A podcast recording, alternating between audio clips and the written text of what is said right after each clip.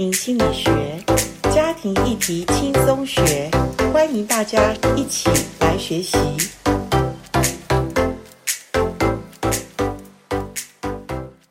欢迎来到家庭心理学。上一集我跟啊、呃、我们的来宾 Mindy，我们真的还有意犹未尽的话，因为同为身为女人，而且我们现在已经。呃，差不多第二代都已经结婚生孩子了。其实我觉得我们现在的这个年龄是最美好的年龄，因为我们不太有孩子的负担了。然后我们生命中经历了一些所谓的呃风浪哈，在养儿育女，我觉得是人生最不容易的时刻。可是我们走过了所谓。呃，爱的这个，就是说怎么付出爱哈。那当然，爱的功课，我觉得是一辈子的学习，因为我们我们可能到了老年的时候，我觉得那个真的是要升华到一个真的是无我的境界。可是我觉得讲这个是讲的是容易，可是做出来不容易。所以很开心，我们今天呃播音室请到了我的好朋友 Mindy 来跟我们听众朋友打个招呼吧。大家好，我是 Mindy。好，那 Mindy，我记得我们之前也谈过。其实，呃，如果大家有锁定我们台湾真爱家庭协会的这个 Podcast，呃，有人听过你的前面的谈话，就是万太太哈。那大家也知道你有一个非常棒的儿子，叫做 Peter，他是我们台湾很大教会，现在已经呃很多年轻人，或者我们说呃这个这个真的是。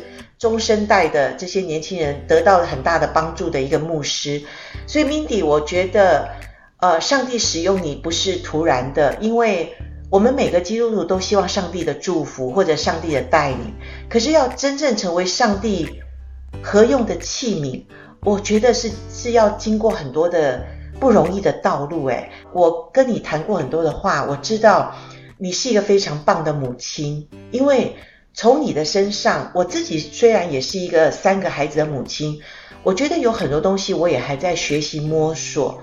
那你走过很多人生的道路，呃，请问怎么样成为一个我们说最像上帝的爱的的一个父母亲？嗯，我的话，我从以前我一直很相信一句话，就是你一定要让你的孩子翅膀。要长得好，让他们翱翔飞出去，对，然后他们自由的回到你的身边来。我的朋友他在多伦多，他们他们，我看到很多我身边的人，他们会给孩子一种是 in control，或是某一些东西对他们号号称的孝顺，然后他们会告诉孩子很多他们的害怕。然后说你们要这样子做，或者小孩要那样子做。然后他说我们要教孩子孝顺。我一直觉得这个孝顺这个话题是要我们来教导，还是说我们生命中怎么样去做？或者说父母真的都期待孩子孝顺，可是这个孝顺不是你来教他、告诉他，因为他会觉得说，那你就是要求我要对你怎样。可是孩子是有自由意志，他觉得。有的时候孩子很聪明，说啊，你要我孝顺你，可是我觉得你你值得我孝顺吗？不，例如这种意思，你知道吗？或者说你有什么我可以孝顺的地方？对，我觉得是会非常好的点。我觉得身教才是最重要。我觉得生生命中你怎么样去影响孩子，而不是你的言行怎么去影影响孩子。是你怎么样让孩子感受到你真的爱他？这点我觉得是很重要的。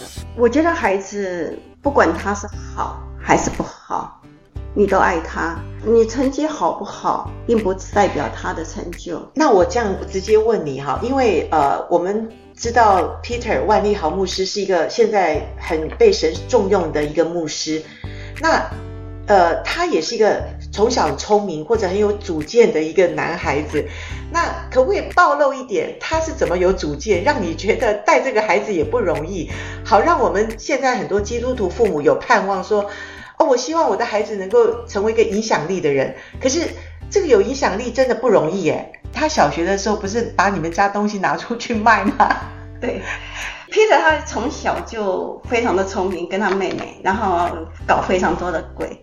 然后我们楼下住的是我们同一科的医师，他我我相信他应该是住的常常会受不了，可是还有不好意思上来抱怨。可是有时候 上来时候，他会说：“你你你你就是那个声音很大的。”哦、oh,，OK。所以 Peter 他从很小时候，我一出去，他跟他妹妹两个就把那个洗碗机，然后就嗯把厨房就装了放了水，然后洗洗碗巾放下去就会有泡泡。对对对对对。他们就开始从那边。滑过去，哦、当滑溜梯这样在家里面，他们就溜冰场，溜冰场了。哦，所以他就把厨房就变成溜冰场。哦，他很有创意耶。所以他们他们的玩法是跟外面完全是不同的。哇，我我想到这个话，我就会想到一个抓狂的妈妈。嚯、哦，你们怎么把这个弄得乱七八糟？然后不，这个危险呐、啊，什么什么的。所以他从小也是一个。不按规矩出牌的一个孩子，没有。我觉得我们家的孩子好像都不是一种传统的那种。然后事实上，我带他们也完全不是一个传统的带法。然后我看到这个样子，我说：“哇，你们在干什么？”对。然后中间就是叫他们去把清干净。哦。所以我我是没有骂他们。OK。做做这这事情或干嘛的。Okay. 那我觉得你是一个很稳定情绪的母亲，哎，你你不会抓狂，你不会说，呃，惩罚，或者你很少说是用情绪去处罚他们嘛？对，然后以前他们你在跟他们讲什么东西，他都不听。对，我跟我先生最常做的是教他们写悔过书。哦。做错什么？写下来。然后我们为什么要处罚他？OK。所以每次处罚完毕，我们是，我们是一定会要他写出我们为什么给他处罚。OK OK。然后那个悔过书呢，我们一直是放在同一个抽屉。OK。可是很很好玩是，过了好多年，我在整理家里头，我发现他们的错。都一样的，都一样。我懂。书写的也一样的吗？也都一样的。所以事实上，他有没有学到东西？我不认为小孩子有学到什么东西。然后我觉得他的悔过书也不是叫悔过，也不是真心从里面心里想清楚的事。对，我觉得这是一个比较有趣的一个地方。也是无效的。我觉得父母也这个东西也不需要再做这样。我觉得还是会有效，因为我觉得孩子是要教要养。OK。我觉得很多东西我们在讲，我们可能会认为无效，可是我认为对的话，我们一定要告诉他们，即使他是不舒服的。所以从以前我认为他们是错的，我会很清楚的会告诉他们错。OK。他们可能会 take，或者可能就不 take。OK。可是我知道他们会听进去。好，这就是重点了。我想请教一下，就是说。我们都是说想要爱孩子，我想天下父母心真的是最像上帝的爱，就是父母对孩子尽量都是无条件，因为我们都没有要求你要怎么样回报我。可是当孩子有一些超过我们所期待，或者我们本身父母就有一些你说管跟教嘛，那如果他不顺着这些的话，你怎么爱得下去？你怎么是看孩子这个的？需要跟我付出的爱，不是为了要求你，而你回报我，我才会爱你。这个东西我觉得是需要学习的。对，我，我有三个孩子，三个孩子的个性上都是不同。那 Peter 他是一个 special need，他需要很多的一种 confirm 你对他的爱是这些东西，他要很 make sure 你是不是爱他的。是。那有时候你在一个很有时候他们做的一些，你真的会让你生气的时候，有时候你要讲一个我爱你，事实上并不是那么容易。对对。可是真的就是学习，我要放下我自己的感觉。Okay.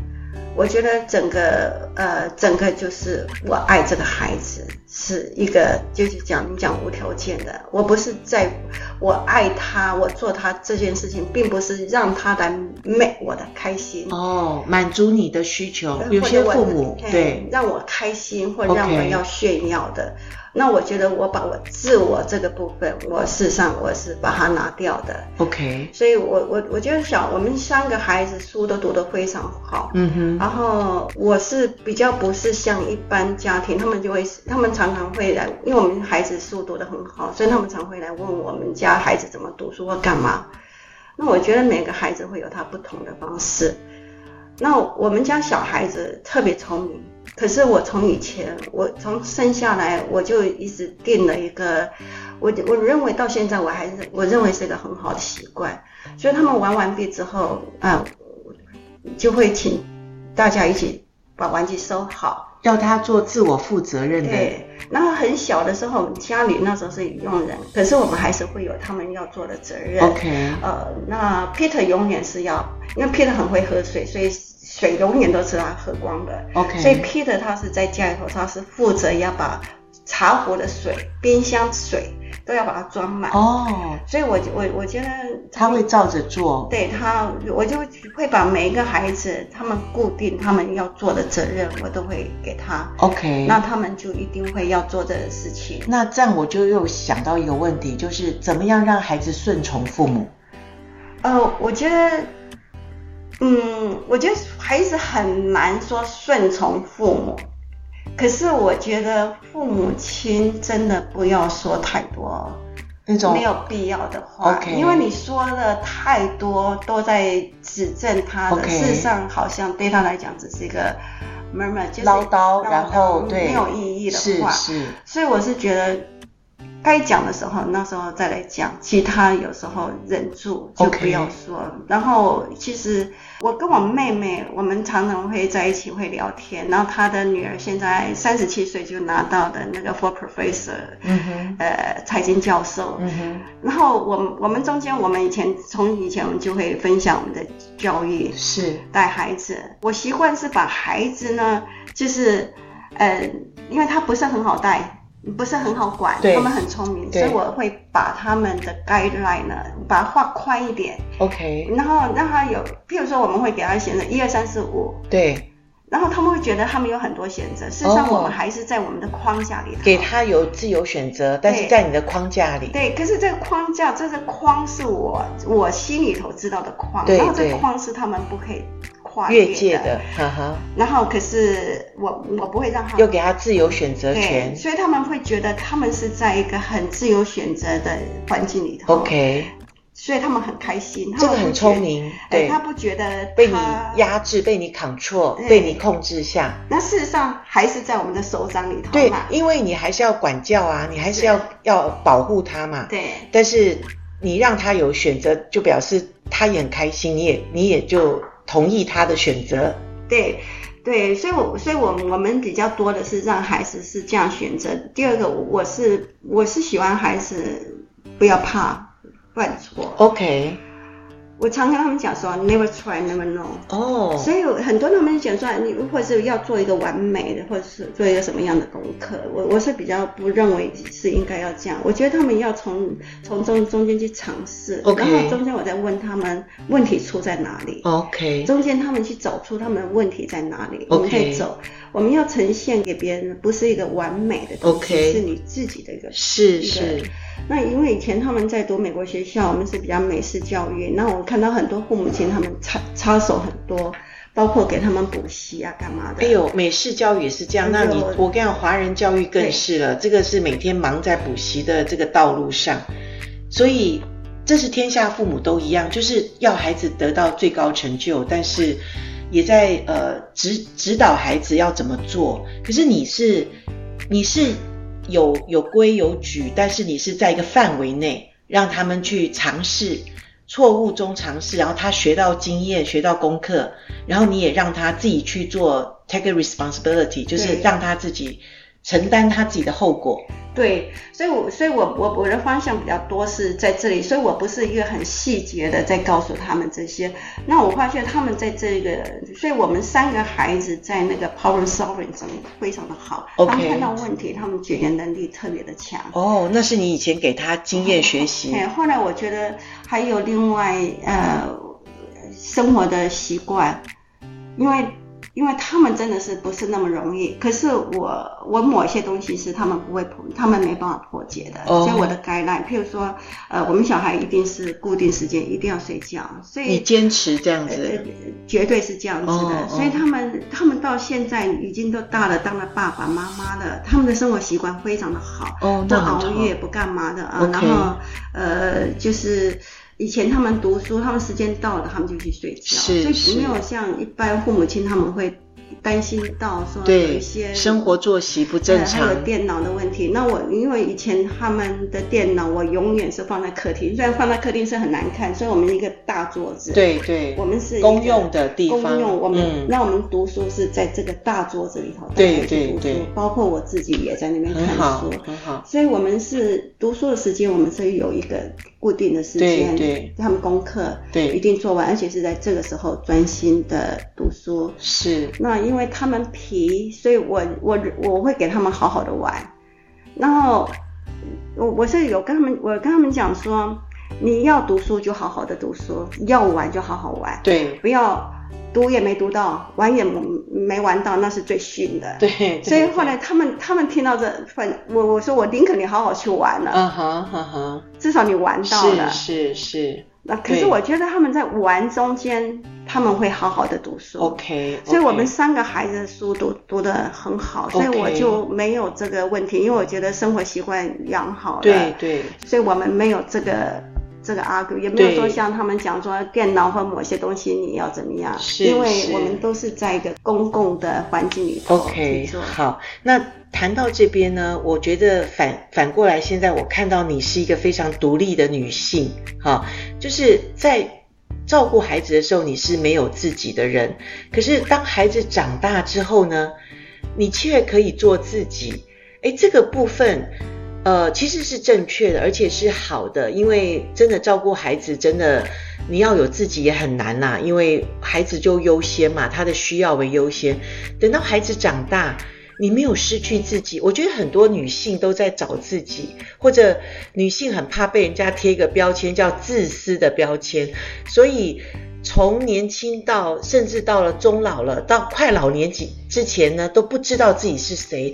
所以很多时候万叹几西郎，就是很万叹自己都为了家，为了怎么什么婚姻、孩子都赔上了自己。可我看你是一个非常光彩亮丽的人，就是。你怎么去在孩子他已经长大成熟之后，你放手？我们如果如果我们这一集来谈孩子怎么放手，你怎么让孩子他们？你刚刚讲让他的翅膀要长好，长好之后他会学会飞。那我想今天我们先来谈这一集是，你怎么让孩子在成长，他到了一个年纪的时候。就让他飞吧，而而你不会去呃去打扰他们。就像我们有一集谈婆媳，我还记得 你非常的呃尊重孩子，尊重媳妇，怎么样学让孩子学放飞这个步骤？我我倒没想到孩子要不要飞，就是已经出去了。事实上，他们三个都飞得很好啊，他们都飞得很好，所以因为他们一直都在飞，所以我也没有感受到他们现在已经要飞离开我。所以你的意思就是飞的过程中，你是一步一步的嘛？对。他当他飞的时候，其实已经飞很好，你根本就不用再去担心什么了。所以在这过程中，有的人说青少年到他可能长大成年这个过程中，其实也是危险期嘛，因为孩子也不知道自己是谁，然后在他要找自己的时候，你怎么让他放手？然后你的放手的这种呃紧紧深度是怎么来拿捏的？我我倒是比较是小孩，我觉得小孩子的那个价值观很重要，OK，影响到他长长时间以后的发展。然后因为他们很小的时候，我就当义工，然后我会带着他们一起去做。最早期我在高雄住的时候，那时候消费者基金会在高雄没有人做。后来我就做了，OK。然后我做的时候，我要去查价钱，我要去做这些。那我就把小孩子放在那个推车上面，OK，OK。所以 Peter 跟妹妹就坐在那边，OK。然后玩具玩，我就开始抄价钱。所以他从那边看到，我不只是在家里头照顾他，OK。我也在做社会的工作。哦，所以孩子小，你一样做志工，你一样没有放弃自己可以。就是说，给孩子以外，你还可以做一些这些你你你自己也喜欢做的事，对对，对，所以后来之后，我们我做做到还有呃，他们青少年，你也在做青少年的志工嘛？对，然后对不对？然后到到青少年的时候，我在国外，我们做的是 homeless 里面就是 heart food 的 service。哦。然后我的小孩也一。所以影响到你，Peter 当牧师的时候，他特别对这些比较弱势或者一些需要的人，他特别关怀嘛？对，所以，所以我我是觉得说，我倒是没有刻意说，我今天孩子要怎么成长，我要做什么做什么。哦，OK。而是我是认为一个生命的成长跟改变是一个长时间的。没错。然后我自己的养分也是从长时间，不是因为小孩子长大之后，我开始才觉得我空了，我要我要填满我自己。因为从年轻我就很喜欢看书，是，我就很喜欢听音乐，是是，我很喜欢看美术的对对艺术的东西。这点我们下一集要来谈，因为成为一个光彩亮丽的中老年女人，嗯，我觉得真的就是我想采访你的。那我觉得今天你讲的很多，就是你在孩子小的时候，你就在一边带孩子，一边你没有放弃你自己在滋润自己。你刚刚讲的滋润自己的这一块。对，我倒是觉得，因为因为他们很小时候，我就是带他们他们的活动，他们去参加这些东西，所以我觉得他们有很多的体力，所以他们我我觉得要把孩子带到对的方向去发挥他们的体力。对，所以我们小孩的啊、uh, sport 打得特别好。OK。那 Peter 是比较难带，那我比比如说 Peter 在很小的时候，呃，我是给他弹钢琴，还有吹小喇叭号。他跟他老师来的时候，他根本就不想要，没有练习，不不不怎么练习，然后来的时候还跟老师玩，他就是不要弄。我看了两次、三次之后，呃，一次老师走了。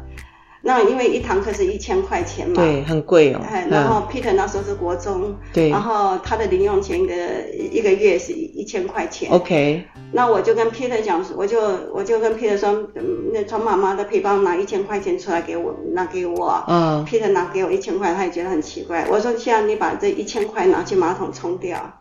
哦，让他体会到说你这样浪费。那 Peter 就说：“妈妈，你为什么要冲掉？”我说：“你刚刚上课就像我的钱把它冲到马桶一样。” OK。你是试就让他实际去做一次，没有，他、哦、他他很害怕，他觉得那个钱是很多钱对，对对。我说妈妈刚付的钱就是一千块钱。OK OK。然后你有感觉。然后几次你就是这样子，你没有你你根本没有真正在负责任在在.在在做这件事情。OK。你是把妈妈的钱就是这样子丢掉了。了解了解。所以我是觉得我是用这种方式，然后他很深的会体会到。是。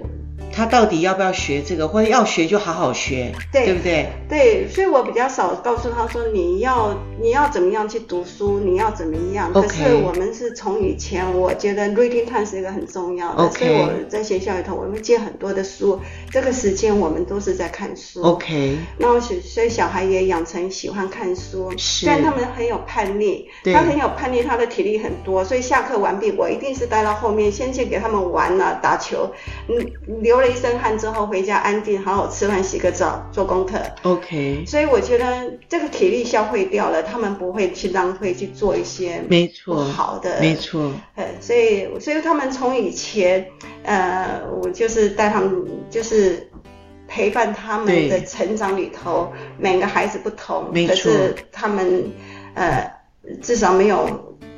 给你太大的麻烦。当然，因为最重要，你刚刚讲的那个价值观是从小孩子的信念，孩子他知道什么是呃是应该要做，什么是要要就是连碰都不能碰的的东西，这个价值观。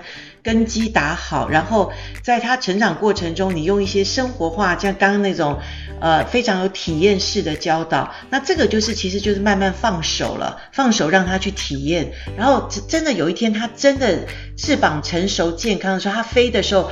你其实根本不没有感觉它飞了，可是它是确实飞得很好，翱翔在这个大自然里面，它也享受了生命，然后它也去影响了生命。对，就像你刚刚讲，就是说，呃，让他们自由的飞。可是我觉得我们常常我们讲的自由，事实上我们讲的自由有时候是。泛滥自由。没错，就现在的社会，要不然就是太过了，对，好，要不然就是不急嘛，对。可是呃，因为我们自己知道什么是真自由，所以我们可以影响我们的孩子。对。下一集我们要来谈女性的真自由是什么？我们告诉一些妈妈们哈，或者一些中年妇女，你可以活得更光彩。好，我们也经过孩子的这些挫折过程中，可是我们现在我们知道，其实上帝给我们女人是一个可以有靓丽的一个晚年的老人的生活，好不好？我们下一集再来谈。好的，谢谢听众朋友，跟大家说再见喽。再见，拜拜。